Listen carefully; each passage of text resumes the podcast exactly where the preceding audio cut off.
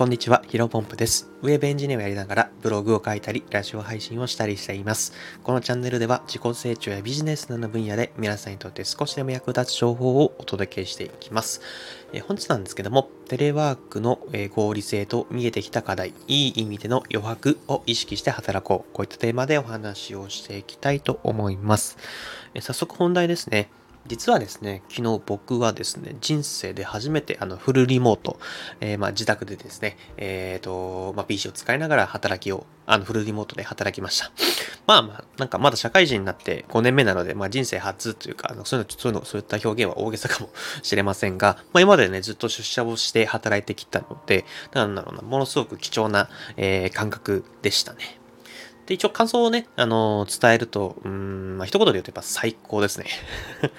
僕はね、基本的に引きこもり体質がこう、こうしてる部分、あ、えっと、体質がね、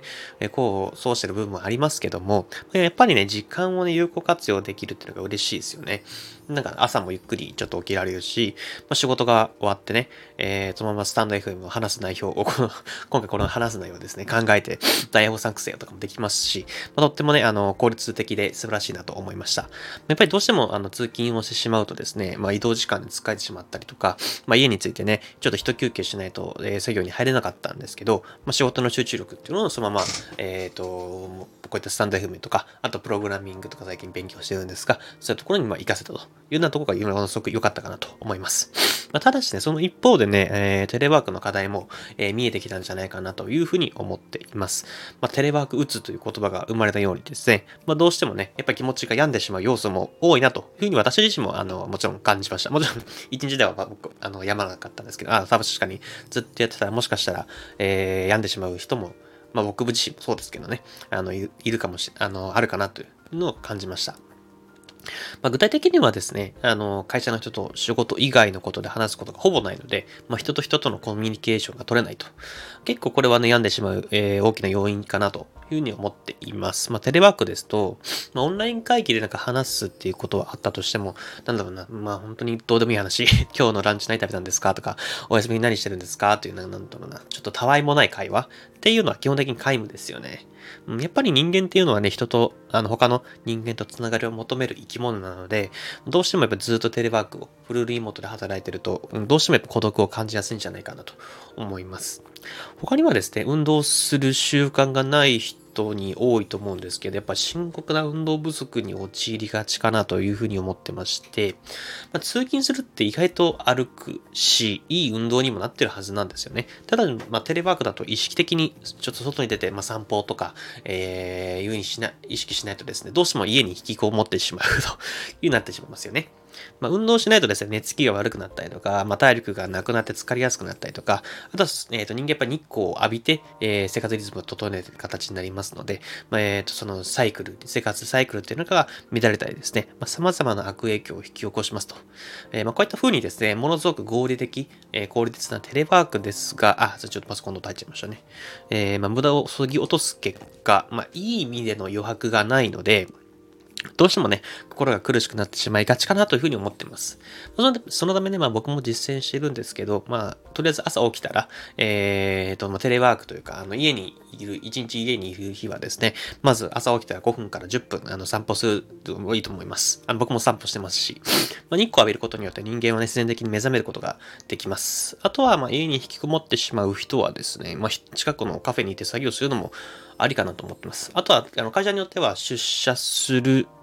あのさえー、自宅なのか、えー、出社するのかって選べる企業さんもいると思いますので、えー、出社してもいい会社であったらね、えー、週いっかいとか、まあ、OK も週にとか、そういうぐらいはね、出社して適当に会社の人とコミュニケーションを、えー、取りに行きましょうと。あとはですね、会社でのそのなんか人のつながりを、どうしてもフルリモートとかで難しい場合はですね、やっぱり エスエヌエス などを使って、まあ人とのつながりを持つことを意識するのがいいんじゃないかなと思います。もちろんね、あのこのスタンド エフエム でライブ配信をしてですね、あの人とつながり、えこういうのを活用していくのももう全然、えー、大ありかなと、ありよりのあり方と